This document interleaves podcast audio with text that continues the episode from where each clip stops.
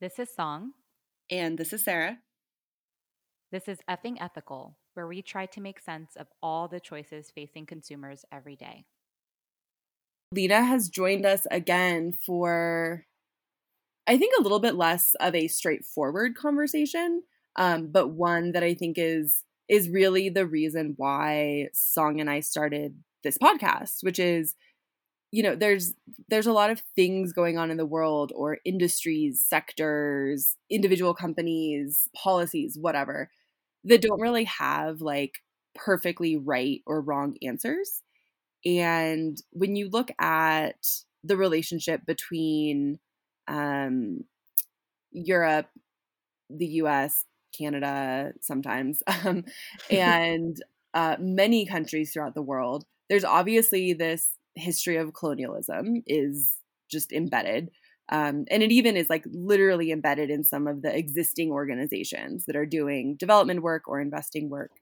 Um, and there's just a lot of really good conversations happening from people within those institutions um, about like what does what does decolonizing development or decolonizing international investment even look like and how do we build better systems that are really working for um, working for everybody right? That like lena said last week um, maybe it's maybe it's investments and it's getting americans to really think seriously about investing in africa.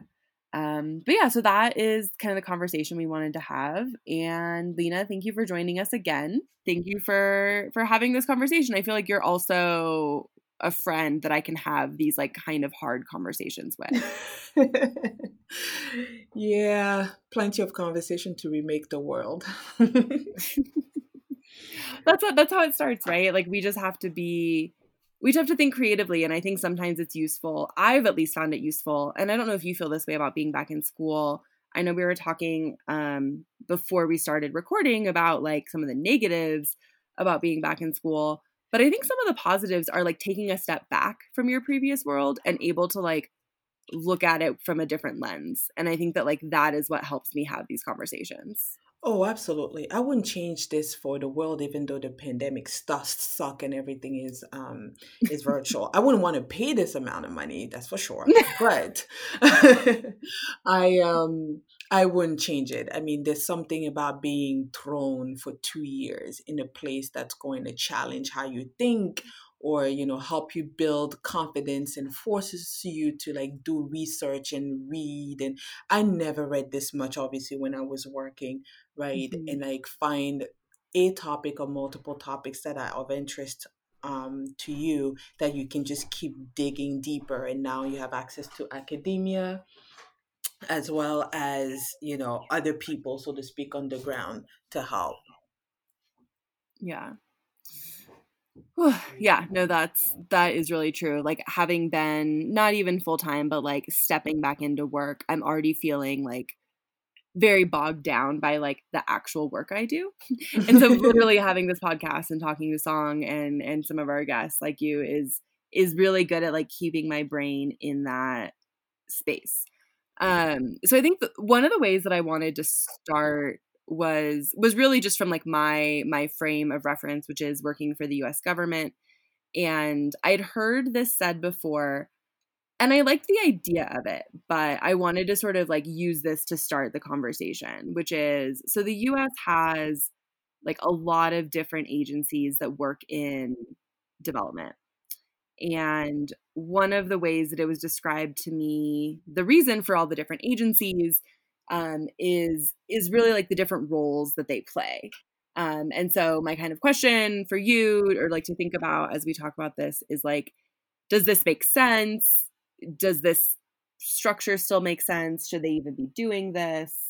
So you have USAID, which mostly everybody knows about, and they do mostly grant funded organization, like grant funded stuff. So some things are like discrete projects where you have USAID um, funding a independent group, like a contractor who like implements the project. Um, other times it does go kind of directly into government, local government agencies, right? So there might be like a healthcare program that's USAID funded, but it's it's distributed or processed through the local health agency, something like that. Um, so the idea, right, is that there there's there's stuff, and, and I really do believe this. There's just stuff that needs to be grant funded. Um, maybe it shouldn't be grant funded in the way that it is, but like there are things in the world that we just need donations for um, in order to meet human needs. Um, I agree. And then, so that's like the one agency. So like they're sort of responding to the things that need the grant funding. Um, there's certainly a lot of disagreement about the nuance of it and the scope, but but that's really what the goal is. And then you have MCC, the Millennium Challenge Corporation, that does these like government agreements about kind of bigger like infrastructure things. So it's still largely grant funded, but they're just like bigger. It's like a bigger relationship with the government, um, and they kind of come in and do do say infrastructure. Um, and so the way that I was described, it was described to me that this could work is let's say that you have a country that has not done any um, solar energy projects and there's interest in developing solar energy, but there's so little known about it that there's not, there's like not adequate investment before you can get grant funding to identify if there's like the solar resource. You get the grant funders in to develop the solar resource, sort of say, yes, here's the right place, here's where you should build it and then you have Millennium Challenge saying, well, that place that the solar the that the um, solar plant is going to go, whatever, is really far away from like the existing grid. So like that's cool, you're going to like create energy, but like how's it going to get to people? So as part of their agreement, they might be developing infrastructure, both like roads and transmission lines. And then you have um, these other agencies that are connected. The agency that I worked for, OPIC, now the U.S. Development Finance Corporation, um, who who might be involved in like the private sector financing of the actual solar plant.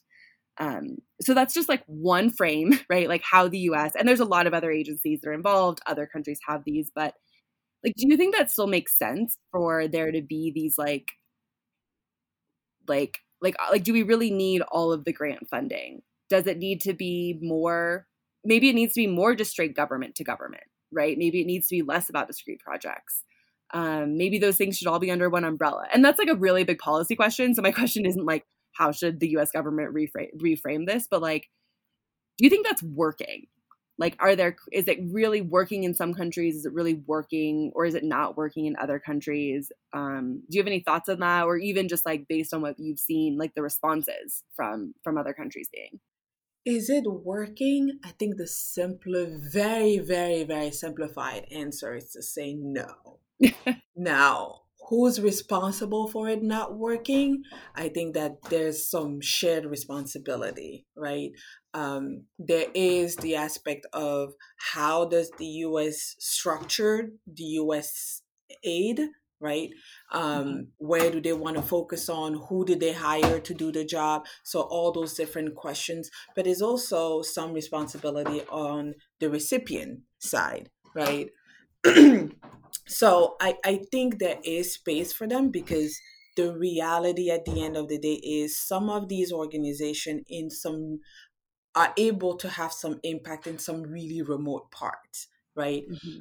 i think it they might they should look sometime probably into having very drastic strategy when they're looking at urban peri-urban and rural areas Mm-hmm. There's, in my experience, and this is clearly anecdotal, there's sometimes the sense of treating the entire country sort of the same and really what changes is base is probably like the distance right from point mm-hmm. a to point b because of infrastructure right if you are in a city point a to point b is easier than if you are in a rural area but there's now even this idea of peri-urban which is a big deal in many, many African cities. So, from the perspective of how they are structured or how they structure the work that they want to do, if they truly want to accomplish what they set out to do, there are they clearly need to make some some changes. Mm-hmm. In terms of scope, um, and this might be just sort of a personal experience due to some personal bias, I do believe in them taking a bit of a step back just because of the bureaucracy of them, just because I feel like there is some accountability that has to be placed on some of those local government and local institution. There's this quote from the president of Ghana that really, really struck with me. He said, We can no longer continue to make policy for ourselves in our continent on the basis of whatever support that the Western world can give us. Mm-hmm. That is powerful because yeah. the reality is many governments do have do implement policies on the basis of oh the usa is going to do this part or oh you know france through their own agency agence de développement français is going to do their part the cdc from the uk is going to do their part right and that does not bring the level of accountability and impact that is needed to actually move forward but there is space for it. I mean, you have to give credit that there are some nonprofit that like the Bill and Melinda Gates that have been able to help, you know, work with local institution and help eradicate malaria in some areas, right? Mm-hmm. Or some of the so some of that type of work where they can be working hand in hand. Personally, I have become a major, major proponent of PPP, mm-hmm. private public partnerships. I I think it puts the relationship between the governments and private institution to a whole nother level, right? And it brings in the money, the expertise, and the accountability that is needed. It's not always perfect, but at least it gets us to a better place, if you will, um, in having the uh, the impact that we need to to have. I'm a little bit biased. I have a couple of friends who work at the African Bank of Development. And with one in particular, we talk all the time about those different types of, of projects.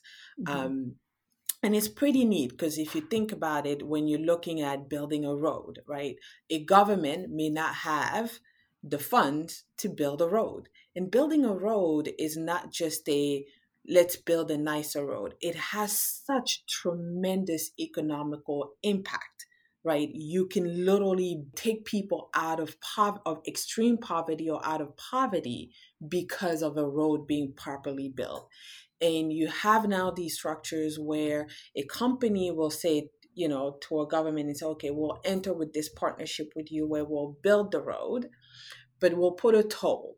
And that's how we're going to be paid back right? And hopefully the government is doing the right thing in making sure that the toll is not at a price that is so elevated that their people can have access to it. Or that the contract is not for 50 years, which means for an entire generation, basically, they won't be able to get, you know, some money in the government sort of like banks to be able to do other to work on other projects. So for me i think private public partnerships done properly, obviously, are sort of the way of the future, more of those and less of the aid or the what will I call it? You know, sort of these put it because it's for me it's basically when you're counting on the USA, the Agence French, uh, Agence de Française de Développement and CDC, you're putting basically your destiny into somebody else's aid, uh, hands and that's for me that that's just it's been done we've done it and we mm-hmm. see that it hasn't gotten us you know much further so it's time to try something different yeah. Yeah i really i like that frame of it that it's less about none of this is needed because like there is still need right? Oh, like it's it's really important to highlight the opportunities like we did in the previous episode with mm-hmm. the entrepreneurs that are you know can can bring you market rate for vc investing. Um, there is also a lot of poverty and people with food insecurity and those things need different resources but yeah. i really liked what you said and and mentioning the president of ghana like it's about local leadership developing those priorities and then and then looking for partners right and that partner might be any one of those agencies that can help come in but the priorities were developed by the local government. One way I was, you know, anyone can sort of think about where each of them is needed is thinking about the idea of competition, right? Mm-hmm. In a rural area, right, where there's extreme poverty, competition between two entities is kind of like not really needed. It's like help them and move, you know, and help them. Hopefully, they get on, you know, to the point that they can get somewhat on their feet and move on, right? That's sort of as realistic of a scenario as you can wish for. But on the other end, in some of the more like urban, peri urban areas, you want competition, right? Because if mm-hmm. you have competition, then you can sort of get at that intersection of proper service being offered at the right uh, price, right? That's why there's a part of me, you know, usually from the American perspective, when people think of China and Africa, they, it's like hands up in the air. It's like, oh my God, you know, China will do this to Africa. And I'm like, well, Europe has done it, the US has done it, you know. Um, it's not like you've been necessarily much better than China, right? Um, in terms of like the morality of things, so to speak. And I know I'm being a little bit harsh, but this idea that now an African nation can sort of sit down and say, hmm, there's competition on who wants to do business with me mm-hmm. on this mm-hmm. particular you know industry or whatever you know you want to build a road well bid for it you know and i want the everyone to bid to to bid for it so i take the the contract that does that's the most advantageous for me I, I will say, and and this is not this is not an actual analysis of the current administration's policy um, towards China and Africa. But one, I've appreciated that they've recognized it. And two, they have focused on kind of like a private a little bit more of like the you know private sector supporting U.S. private business, whatever, whatever. And I don't think that that necessarily is perfect either, but but I like that frame. Like we here in the U.S. or the U.S. government or, or European governments, right? Like they should be thinking about like they are in competition with China, right? And like maybe a difference is we can't do cheap labor because of our because of meeting some international standard but like we're going to do that right? Like how do you really there's all these different levers you can pull in that negotiation but i but i i, I take your point and i think it's a really good one that like there's a negotiation now. There's like a lot of different players that want to do this work, right? As we mm. stated at the beginning of the last episode, it's probably for political reasons. It's not just because they want to make impact, but that's okay. Like that, that that's fine. It doesn't that's matter okay. what your motives were. that's okay. I think we need, you know, as unfortunate that as it is, when you're a realist, you have to understand that people do things for you know, sometimes very selfish motivation. And the idea is how do you find sort of the win win or the win win win formula? But to mm-hmm. sit here and hope that everyone is just should be doing things from just the bottom of their heart, it's nice, but it's not realistic. it's not realistic, right? Um, but yeah, I, I really I think for me one of the the the recent over the past few years trends that is happening is this idea of China coming in and its competition. And yes, they're not doing everything right. I mean, I, I got to be in Nairobi and I got to be like, oof, I'm questioning a, a lot of things, right? But I'm not faulting that on China, right? They're doing what fits right for them. I am going to fault it more on the local authorities to say, you now have a power that you are maybe you're not realizing that you're not using it as well or as much as you should and it might be pretentious on my end because they would be like oh you're not at these tables and blah blah blah but i think there's a there's a better way to sort of be like oh you want to come over here? Well so and so also wants to come over here you know? So give me something give me something better um, also i would say even within the continent right we the, the, there's the the big news is around the africa free trade initiatives right um, in some ways it may make sense for south africa and zimbabwe and i'm just pulling things out of my you know behind right now to to work on better deals, right? Um, yes, there are regional sort of groups, right? The Western Africa, CEMAC, Eastern, and there are all these groups. But I think there's also a lot of opportunities there to sort of pull from each other's strength, right? And say, how can we work together to have a win win relationship, right? And say, I don't know, um, you you participate in building this road we can take you know and we make sure that it gets all the way to your you know to where you are because some countries are unfortunately landlocked and it's really really difficult for some of those um, those countries because as you can imagine having a port or being by the water economically it puts you at a at a much uh, greater advantage than your neighbor who um, who are not. So, yeah, place for this place for nonprofit, this place for you know sort of these organizations, governmental organizations that do those work. But more and more, I think this place for competition, place for more sort of private partnerships.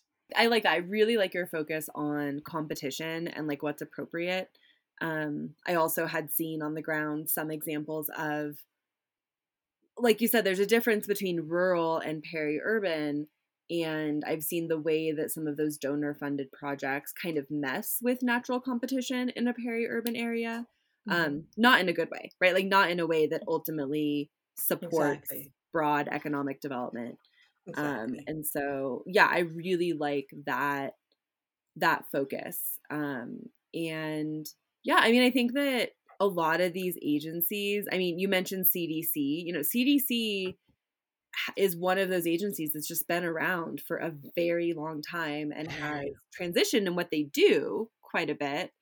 Um, but they were a, you know, a, a UK agency during colonialism, right? That yes, it, it, very clearly has that that historical tie. exactly. Like a, not in just like oh they you know the uk used to used to have these colonies. It's like no that agency existed. It has changed but it's clearly a moment where those big age everybody from the big agencies down to the small nonprofits at least should be in my opinion eh, whether they are or not just thinking about what are my motives? What are my incentives?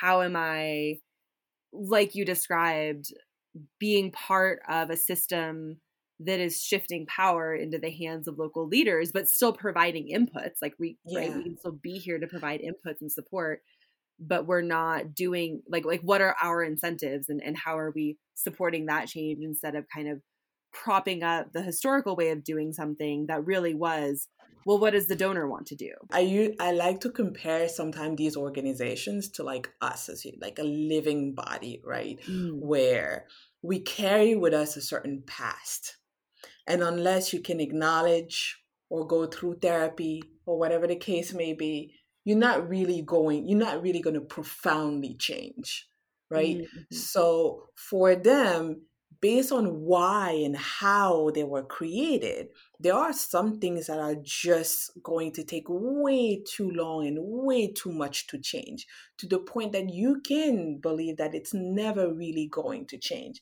Because there's there's the mentality of we coming here to fix. We're coming here to help, which is very different from we're coming here to partner. Mm-hmm. We're coming here to work together.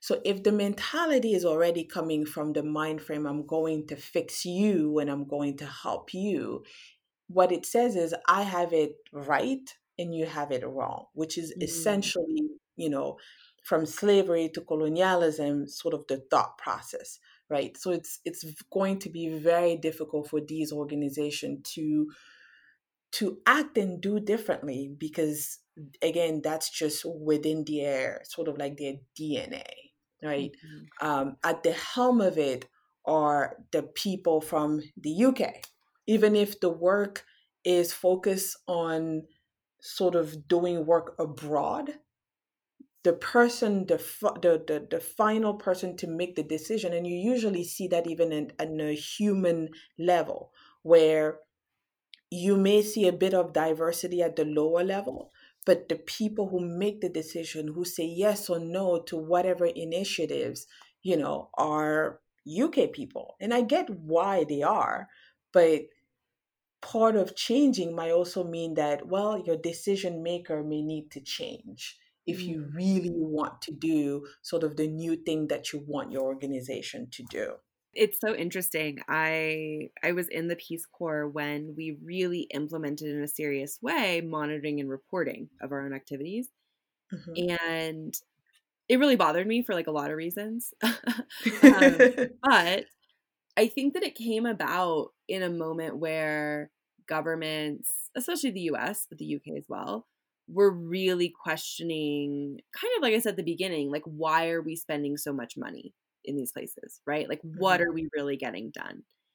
And I guess, and like, in my opinion, it really seems to have pulled the whole system even more in that direction of like there has to be a decision maker it's always the person with the money they line out they lay out some strategy some goals and then you have to achieve them and they might even have some process where they say like they are responding to a local need and in some ways they totally are right like i i sort of introduced this in our in our first episode like usaid is a behemoth right and there are so many different things there are things that are going through local government agencies that probably very much fit into this like future structure that you talk about, right? The government's like, we don't have enough, we don't get enough taxes to pay our healthcare. We have these priorities. Can you help pay for those, right? And and that's something that that USAID might come in and do. But then there's all these other projects, um, and it yeah, like you said, it it just it's just so systematic, right? These things are in place, and you know, it's I, I've really seen this a lot in the last couple years where like American donors or you know investors for impact in various ways, they want that like really specific story, right? They're like, I want to see the specific positive impact you are doing with my dollars. They don't want to know that you're like, well, we've like, you know, supported these like three agencies that do like a million different things and really your budget just went to cover overhead because like that's what they really needed this year. Like no, like donors don't want to hear that, and so Mhm. like it's just it's so systematic what this really is. Because like I, I really appreciated like how you said it's not that there's not a place or there's not some real needs that like the global community needs to continue to support. It's about how we're doing it and where responsibility, authority, and decision making lie.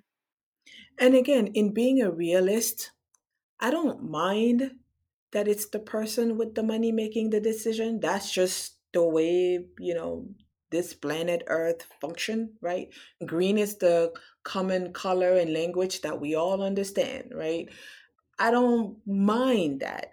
It's just about how do we get the person with the money or is the person with the money humble and self-aware enough to do some check-ins and make decisions accordingly? Or how do we build a system where the person with the money has checks and balances right? Like in the US where you have the Congress the Senate and the president right?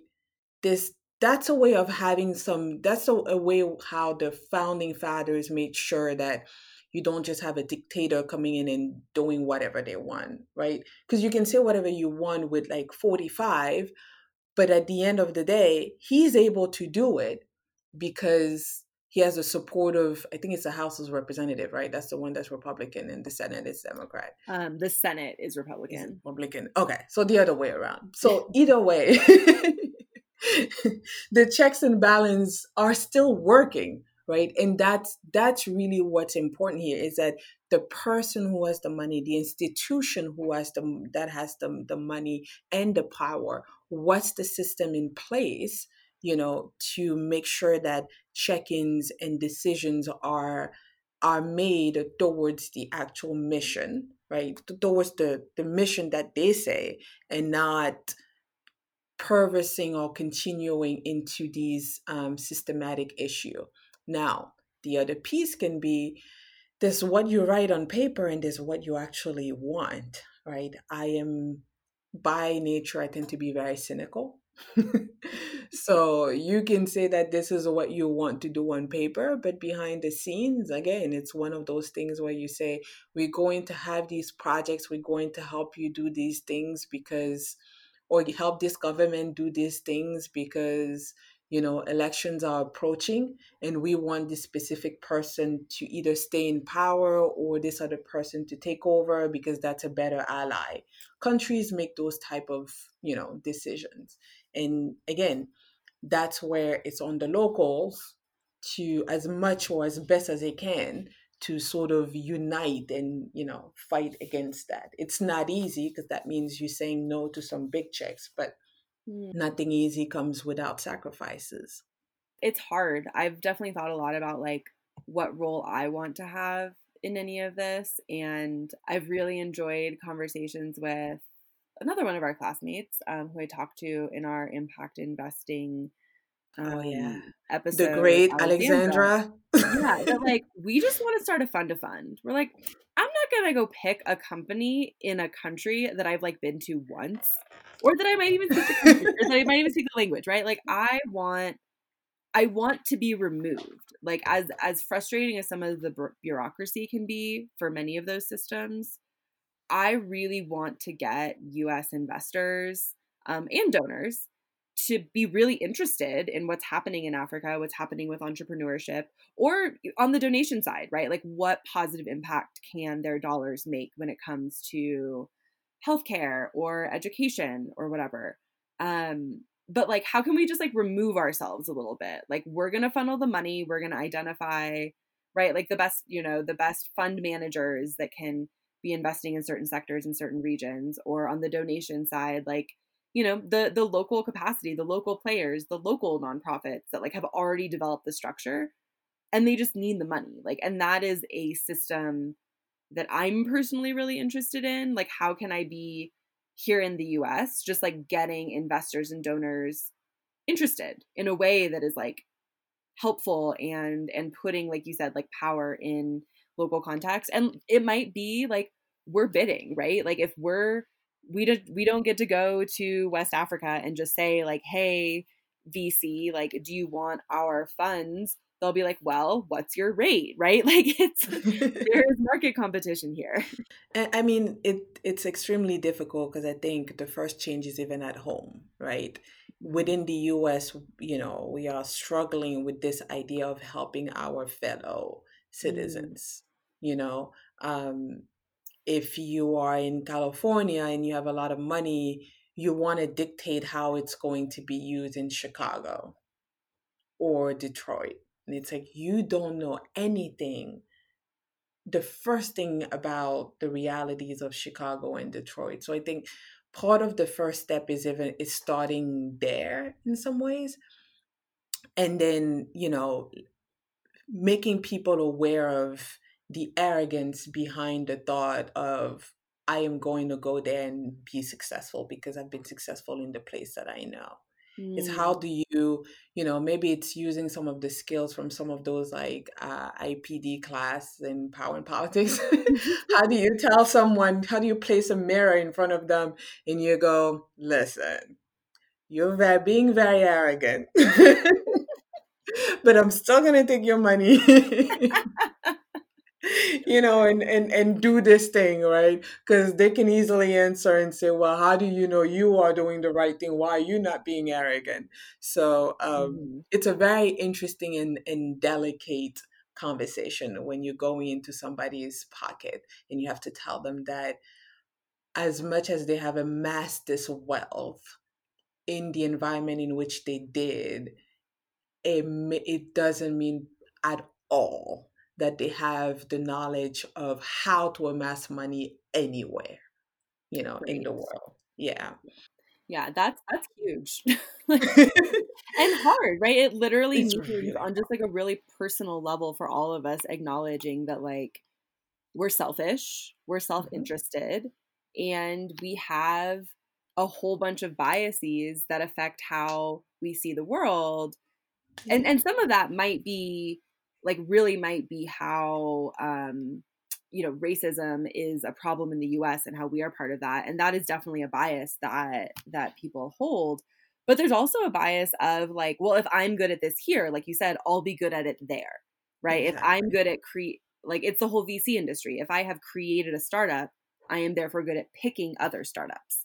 I mean, it's not just only in VC. Like I'm sure you saw it even at working, right? I've worked in, yeah. um, like I said, in insurance for like a decade, and one of the things, the first thing I remember saying was in the sales department: if you sell well, then you're going to be promoted as a supervisor, you know, because you sold well. And it's like, well, it's a different skill set, mm-hmm. right? Or you know, and sometimes even promoted as a supervisor in another state. And it's like, well, maybe that it's just different people right and with different cultures and how they approach this product is different.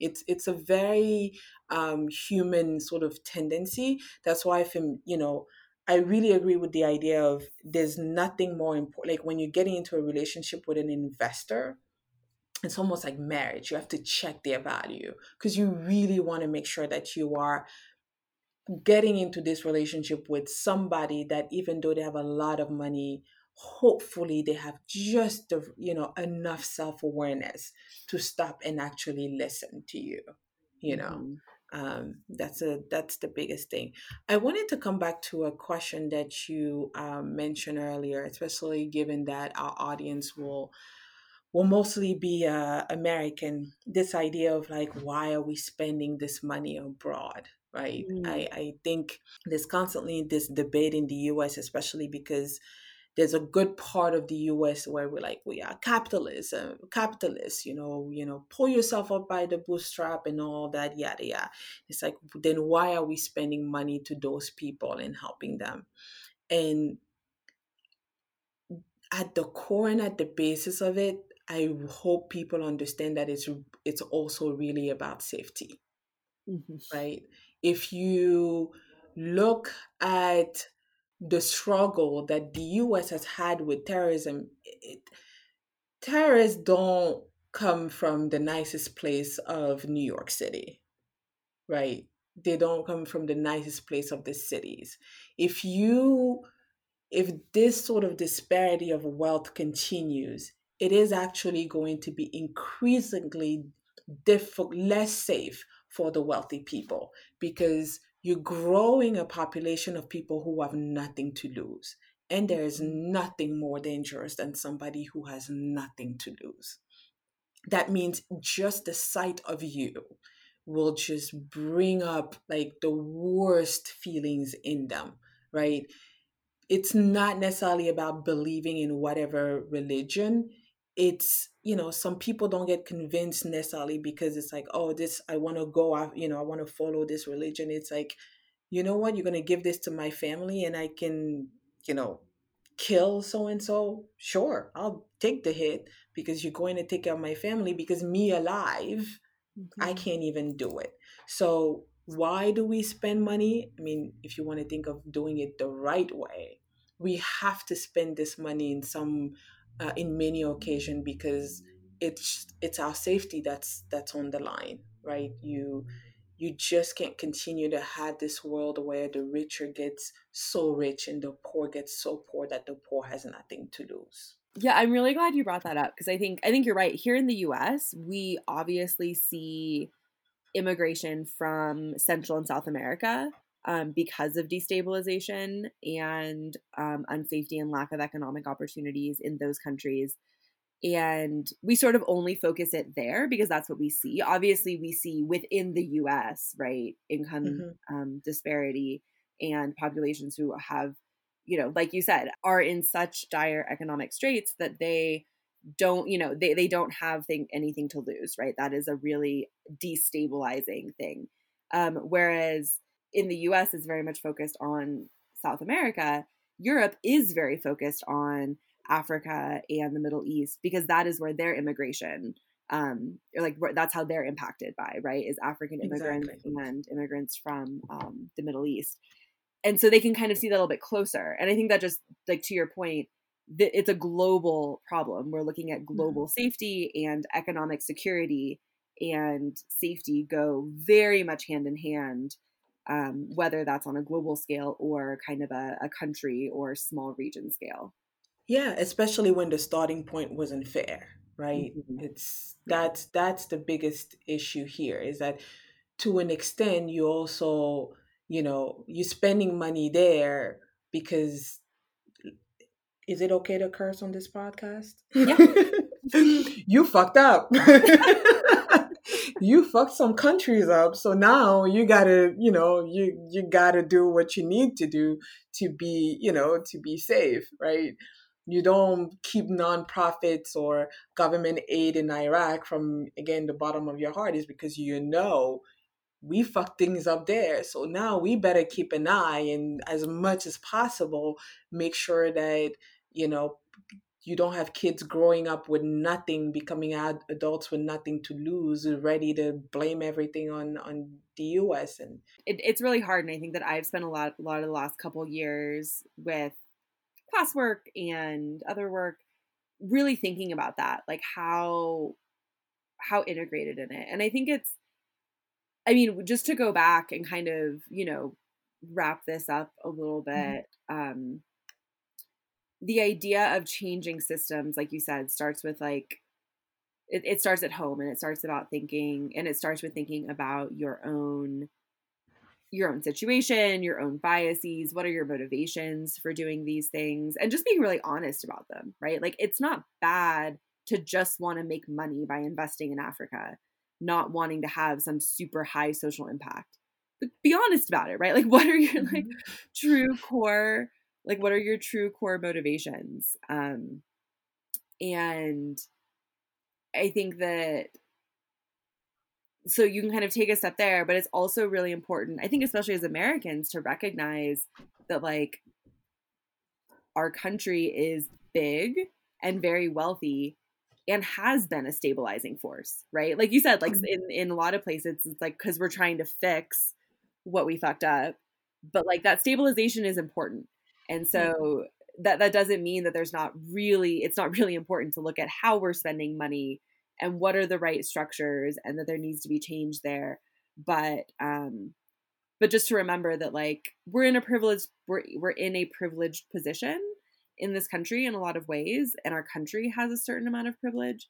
And and just sort of understanding like where we sit in the world. And it's sometimes sure it's it's it's been done by force and there's a lot of negatives and i totally take all of the points of people who want the us to be far less involved in the world right? Doing where you can sort of say there's been a lot more harm than good um, but also looking to all the countries right? Like syria where there wasn't good stabilizing and you can really question how the us chose to act or not. And again like Mhm. Not getting into like foreign policy and war and like spending more in this pod at least in this episode of this podcast.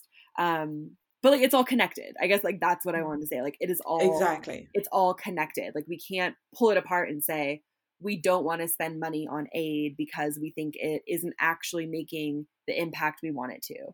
It's like well it's connected to all these other things so you have to think about those first. Exactly. And the it, it's like it's asking the wrong question. It's not about whether or not you do it is how you do it. Mm-hmm. you know de- determining the scope and the, the structure and the processes that's really what it is about. Yeah, exactly. Well that was thank you so much lena for joining me for these really great conversations. Um i so love your perspective and i think that like i am influenced by my experience working in um in international development in you know largely like aid funded projects um and so i really love the lens that you take um, really focusing on kind of like what is the market doing and how can we look at people's real motivations right? Not not their esoteric ones. So thank you for for bringing that. You are very very welcome and uh, thank you for holding these uh, these challenging conversations and what i really appreciate is how you and song make sure that you give as much information in a digestible manner to your listeners so that it's not about swinging from one extreme to the other right? Everything is measured and nuances in life. If you if you are on one extreme or the other you're probably not doing something right or not thinking right you, you know so i appreciate that thank you for having me Hey all, this is Sarah. Quick edit. I said Millennial Challenge Corporation twice instead of saying Millennium Challenge Corporation. So hopefully that wasn't too confusing. Um, and I just wanted to say thank you all so much for listening to Effing Ethical. If you haven't already, please rate us on Apple Podcasts so new listeners can find us. And a great Christmas present to us would be sharing something you've learned on social media. We will be back in the new year with a new season. And as always, we love hearing your feedback and requests for conversation topics. You can email us at hello at songandsarah.com and find us on Instagram at FING underscore ethical.